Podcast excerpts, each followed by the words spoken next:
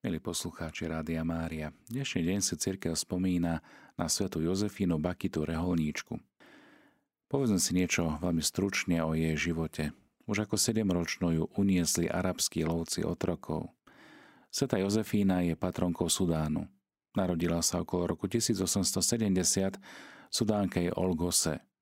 Sedemročnú ju uniesli. Volali ju ironicky Bakita.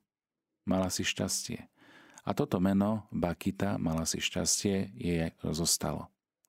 Jej posledným majiteľom bol talianský konzul Chartúme, ktorý ju chcel prepustiť a poslať späť k rodine, čo sa však ukázalo ako nemožné pre Bakiti nedostatok spomienok. Nevedela, kam patrí. Mladú ženu zverili tak spriateľnenej rodine Mikeliovcov, ktorí sa vrátili do rodného talianského Janova. Bakitu zverili kanoziánskym sestrám v Benátkach. Oficiálne vyhlásená za slobodnú bola 29. novembra 1889. Do katolíckej cirkvi prijal benátsky patriarcha Domenico Agostini a pri krste dostala meno Giuseppina Margherita Fortunata. Keďže kanoziánske sestry mali problém s tmavou pleťou jej pokožky, do reholnej komunity bola prijatá až na zásah samotného kardinála Agostínio – Večné sluby s reholným menom Jozefína zložila na sviatok nepoškvrneného počatia Pany Márie 8. decembra 1895. V roku 1902 prešla do konventu mestečko Skio pri Vinčence, ktoré si oblúbilo vždy priateľskú a usmívavú mníšku nazývanú La Nostra Madre Moreta, naša kávovo hnedá matka. Jozefína Bakita zomrela 8. februára 1947. Svetorečil ju pápež Ján Pavol II v roku 2000. Jozefína Bakita je patronkou Sudánu. Toľko zo stručného životopisu dnešnej oslávenkyne. Pozrime sa ale na dokumenty, ktoré hovoria o ľudskej dôstojnosti, o dôstojnosti ľudskej osoby. Aj v dráme utrpenia, ba práve prostredníctvom nej a na životnom príklade Sv. Jozefiny Bakity to vidíme naozaj markantným spôsobom, tak v tejto dráme utrpenia sme povolaní vidieť dôstojnosť života a ľudskej osoby. Keďže je jej najprenikavejším aspektom dôstojnosť človeka. Jedným z textov magistéria, ktoré to hádam asi najlepšie objasňuje, je encyklika Evangelium Vitae od svätého pápeža Jána Pavla II. V tomto momente stojí za to hlbšie nahliadnúť do jej obsahu. Tento dokument, podpísaný 25. marca 1995 práve na slávnosť zvestovania pána sa od samotného začiatku zameriava na nesmiernu hodnotu ľudského života. Už hneď v druhom bode. Tiež na veľkosť a hodnotu, ktorú má ľudský život už vo svojej pozemskej fáze. Na jeho posvetnosť, keďže je nezaslúženým Božím darom. Darom, ktorý sme dostali, aby sme ho zodpovedne spravovali a aby sme sa zdokonalovali v láske.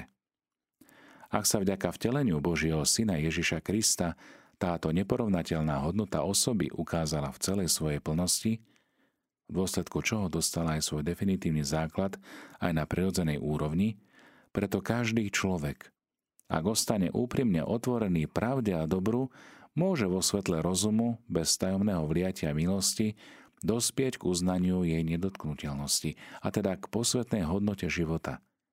Práve skrze zákon, ktorý je zapísaný vo svojom srdci – ako hovorí svätý Apoštol Pavol Rimanom 2, 14, 15. Tento zákon je vpísaný do tvojho srdca. A to preto, ako sa hovorí aj v druhom bode encykliky, že evanielium života, ktoré pán zveril cirkvi, vyvoláva živú a vážnu odozvu v srdci každého jedného človeka, tak veriaceho ako neveriaceho. Pretože aj keď nesmierne presahuje jeho očakávania, prekvapujúco s nimi súzvučí. Potom ako svätý Ján Pavol II pripomenul niektoré ohrozenia ľudského života, pochádzajúce najmä zo samotnej jeho prirodzenosti, avšak zhoršené ľudskou hriešnou, nedbalosťou a lajdáctvom, alebo v dôsledku biedy či násilia páchaného tými najrôznejšími prostriedkami, lebo existuje mnoho príkladov, ktorých plný zoznam ani nie je možné vyhotoviť, sa pozornosť encykliky zameriava zvlášť ohrozenia, ktoré sú namierené proti počatému životu alebo životu, ktorý sa blíži k finalite svojho bytia, k svojmu koncu. Vnímame v nich nové, minulosti neznáme aspekty, ako aj mimoriadne závažné problémy spojené so skutočnosťou, že v kolektívnom vedomí tieto útoky na život postupne strácajú charakter priestupku a paradoxným spôsobom získajú charakter práva. Právo na život, právo na smrť. Do tej miery, že sa to považuje, aby štát uznal ich plnú zákonnosť, aby ich pracovníci zdravotníctva vykonávali bezplatne. Analýza dnešných fenoménov smrti, ako aj stanovenie mnohých príčin, ktoré ich vyvolávajú, sa nachádza hneď v prvej kapitole pod názvom Hlas krvi tvojho brata hlasno volá ku mne zo zeme. V duchu biblického príbehu o Kainovi a Ábelovi zo 4. kapitoly Genesis Ide v zásade o skúmanie toho makroskopického a citujem prekvapujúceho protirečenia práve v dobe, v ktorej sa slávnostne proklamujú nenarušiteľné práva ľudskej osoby a verejne sa prehlasuje hodnota života, tak toto právo sa v praxi porušuje a šliape, najmä v najdôležitejších momentoch bytia človeka, ktorým je zrod a jeho zánik, jeho smrť. Kde teda vystopovať korene takéhoto zaražajúceho protirečenia, ktoré tu vyvstáva a determinuje boj medzi kultúrou života a kultúrou smrti. Mnohé faktory sa prelínajú a navzájom interagujú. Mentalita, ktorá sa radikalizuje a deformuje pojem subjektivity a ktorá za nositeľa práv uznáva len toho, kto vlastní plnú alebo aspoň začínajúcu autonómiu a vychádza zo stavu totálnej závislosti na iných. A potom druhý koncept slobody, individualistický, ktorý popiera esenciálne vzťahový rozmer osoby a jej konštitutívny vzťah s pravdou. Pa samotné jadro drámy spočívajúce v tom, čo všetko prežíva súčasný človek, ktorý je zamotaný v sekularizme. Zatemnenie zmyslu pre Boha, pre hodnoty, pre svoju vlastnú osobnú dôstojnosť ako človeka. Kto sa nechá nakaziť touto atmosférou, ľahko sa môže ocitnúť v začarovanom kruhu, ktorý ho strháva do strašného víru. Keď stráca citlivosť na Boha, strácajú aj na človeka. Na jeho dôstojnosť, na jeho právo na život a na jeho právo na dôstojný odchod z tohto sveta. Na druhej strane systematické narúšanie morálneho princípu zákona, najmä vo vážnej matérii rešpektovanie ľudského života a jeho dôstojnosti, postupne vedie k istému oslabeniu schopnosti vnímať oživujúcu a spásonosnú Božiu prítomnosť. Popri týchto ohrozeniach života, opísaných momentoch, keď sú viditeľné a identifikovaných na základe vzdialených kultúrnych koreňov, ktoré z lásky k pravde nemôžno nespomenúť, neváha pápež uznať aj mnohé pozitívne znaky, s ktorými sa v súčasnej situácii stretávame. Spomína istých manželov, ktorí dokážu prijať deti ako ten najcenejší dar manželstva – Spomína centra ochrany života, ktoré ponúkajú pomoc matkám v núdzi, ale aj hnutia citlivujúce spoločnosť. Každodenné gestá prijatia, nezišnej pomoci, obety a lásky, ale tiež nepretržitý lekársky výskum a obnovenie bioetické reflexie. V druhej kapitole pod názvom Prišiel som, aby ste mali život a aby ste ho mali v hojnosti, sa odvíja vášnivá a veľmi intenzívna biblická meditácia o zjavenom posolstve ohľadom ľudského života a jeho dôstojnosti. Človek stvorený na Boží obraz a na Božiu podobu má osobitný a špecifický vzťah so svojím Bohom. Tento vzťah je prvou pravdou, ktorá je zapísaná v jeho živote. Tým, že človek príjma Boží dar, má sa usilovať zachovať život v tej pravde, ktorá patrí k samotnej podstate života lebo Boh je pravda. Boh je láska. Odlúčiť sa od nej znamená odsúdiť seba samého na nešťastné bytie, zbavené významu a v dôsledku toho stať sa ohrozeným pre jestvovanie iných.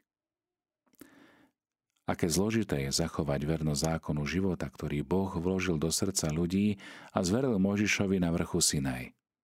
Ukazujú to samotné dejiny ľudu Izraela. A iba slovo života to slovo, ktoré sa stalo telom, teda samotná Ježišova osoba, dáva človeku možnosť poznať plnú pravdu o hodnote ľudského života, o jeho hodnote. A vďaka daru Ducha Svetého ju dokáže zachovať a rozvíjať.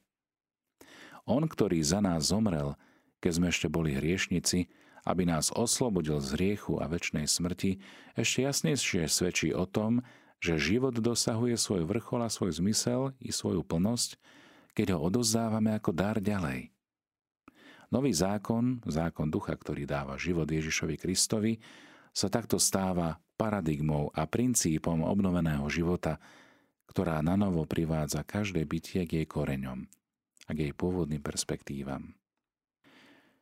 Bože prikázanie nezabiješ, zhrnuté a naplnené v Novom zákone, je obsiahnuté už v pôvodnej zmluve Boha s ľudstvom po očistnom treste potopy.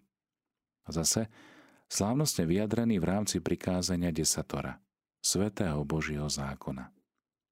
Toto je názov, aj taký podnadpis 3. kapitoly, ktorá má výlučne doktrinálny charakter. Preto ostáva nevyhnutou podmienkou pre vstup do života, podobne ako Ježiš upozorňuje pri stretnutí s bohatým mladíkom.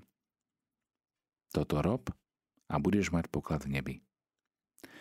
Tu nie je miesto na to, aby som sa bližšie zaoberal hrôzou potratov, ktorými sa útočí na život v samotných jeho počiatkoch a preto hneď prejdem k úvahám o druhom konci života, s ktorým sa človek odjakživa konfrontuje v tajomstve smrti. V kontexte súčasnej kultúry, ktorá zabudla na vzťah s Bohom, čoraz mohutnejšie vystáva človek ako kritérium a norma seba samého.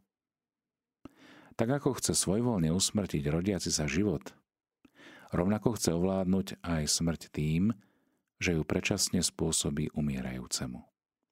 Áno, eutanázia v pravom zmysle slova je definovaná ako čin alebo zanedbanie, ktoré zo svojej povahy a v úmysle konajúceho spôsobuje smrť kvôli odstráneniu akéhokoľvek utrpenia.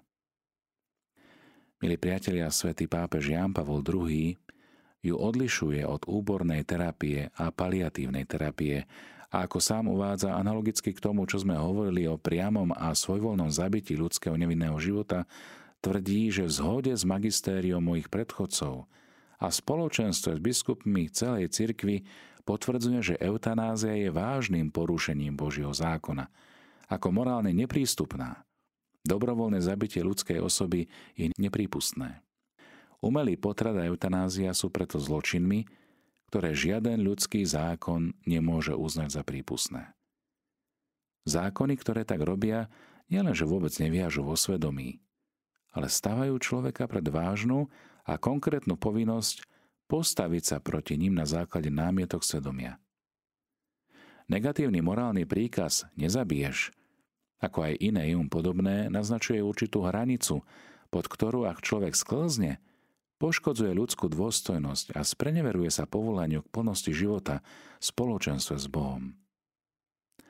Na touto hranicou sa odvíja cesta skutočnej slobody, právej slobody, kde vidíme celkový horizont dobra, ako o tom svedčí aj krásny úryvok od svätého Augustína, citovaný v Evangelium Vitae v 75. bode.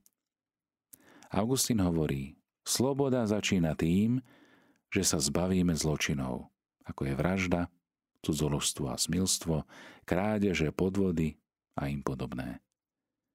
Keď už niekto je z týchto zločinov, a žiaden kresťan by ich nemal mať, začne dvíhať hlavu k slobode, ale to je len začiatok, nie je dokonalá sloboda. Preto prejdem teraz k tretiemu bodu, a to je hodnota ľudského života, ktorá je základom všetkých dobier. Vrátanie toho najväčšieho, to je dobro slobody. Hneď na začiatku sa odvolám na príspevok monsignora Karasku, emeritného predsedu Pápeskej akadémie pre život. Ide o kratučký, ale veľmi hutný text, ktorý ponúkol ako komentár k nedávnemu novému vydaniu niektorých dokumentov Kongregácie pre náuku viery, ktorá sa venovala práve dôstojnosti ľudského života.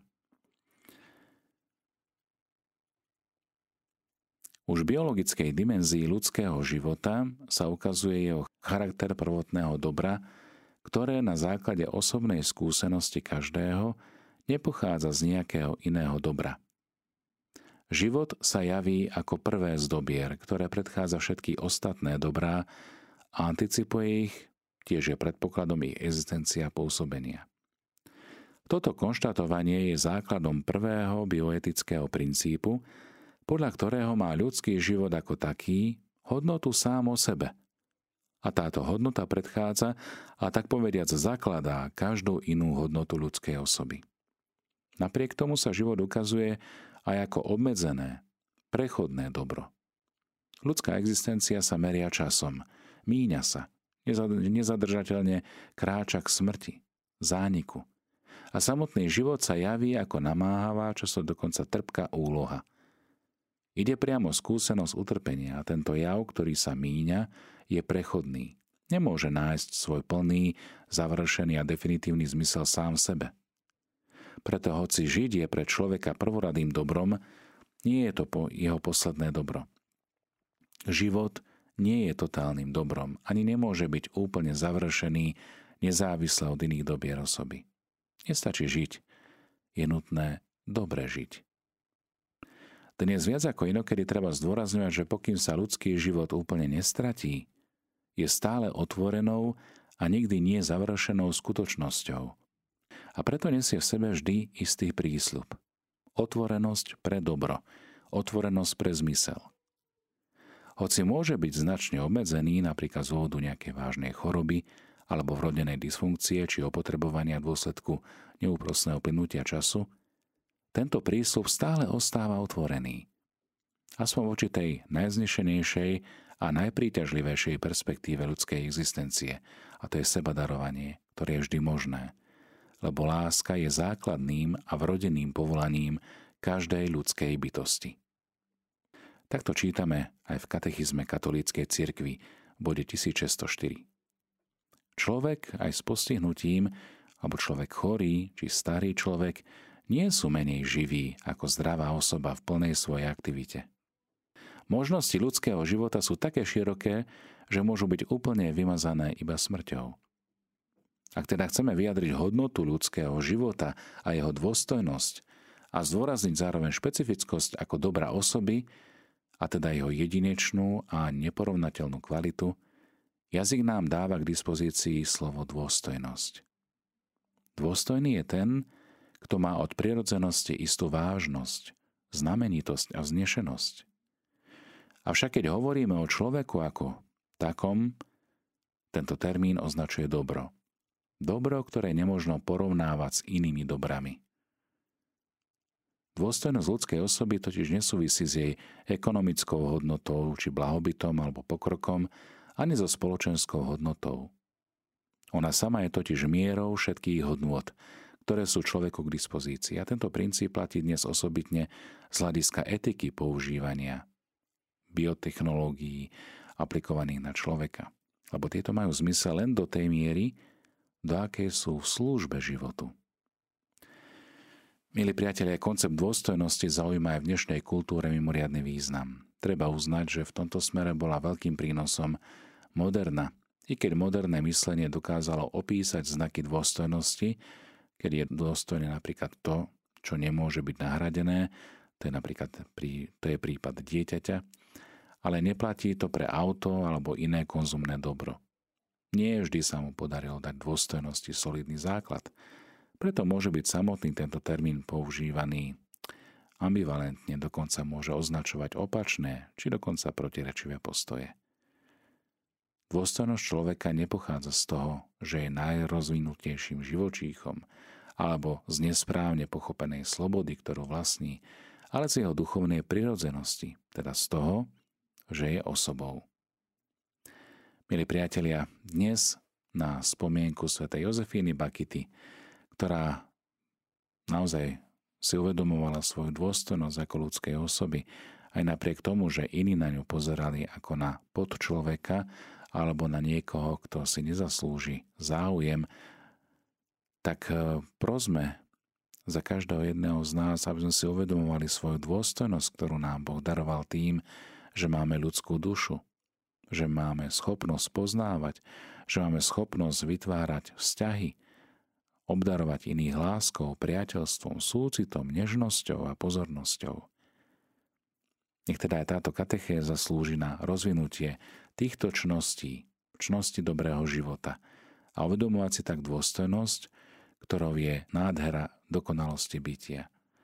Podobne ako celý vesmír ohlasuje pánovú slávu a vo vesmíre sa iba živý človek podiela na Božej nádhere, pretože obrazom a slávou Boha samého Ježišovi Kristovi.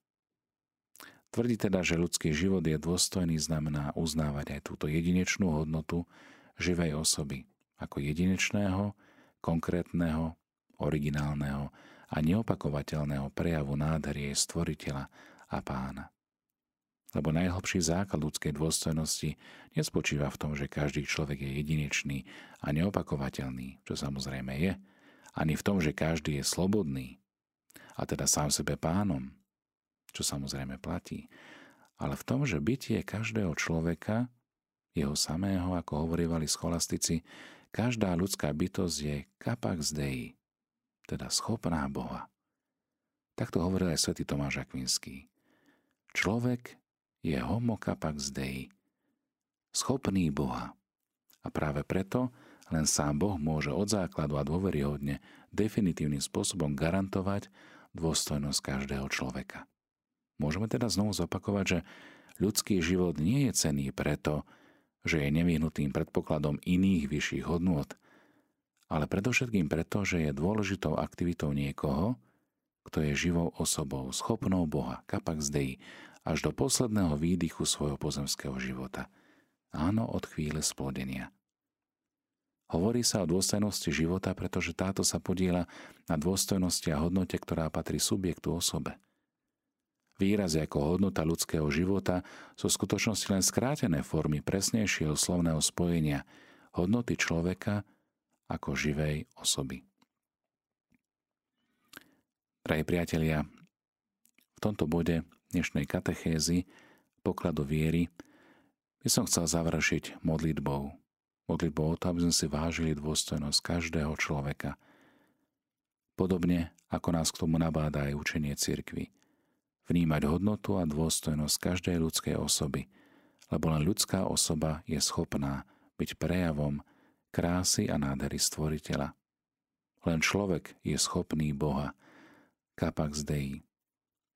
Pane Ježišu, Ty, ktorý sa stal človekom, Ty, ktorý si zostúpil a zobral na seba ľudskú podobu zlona Pany Márie, daruj nám milosť, aby sme vnímali hodnotu každého jedného človeka, aby sme vnímali krásu a dôstojnosť každej ľudskej osoby. Lebo v každej ľudskej osobe sa značí a znázorňuje krása Boha Stvoriteľa. Krása ľudskej duše – krása toho, kým je. Nepoškodíme teda tento krásny obraz, ktorý Boh do nás stlačil hriechom. Nepoškodíme si srdce, ale s čistým srdcom pozerajme do Božej tváre. A vtedy aj z našej tváre bude možné vidieť jeho tvár.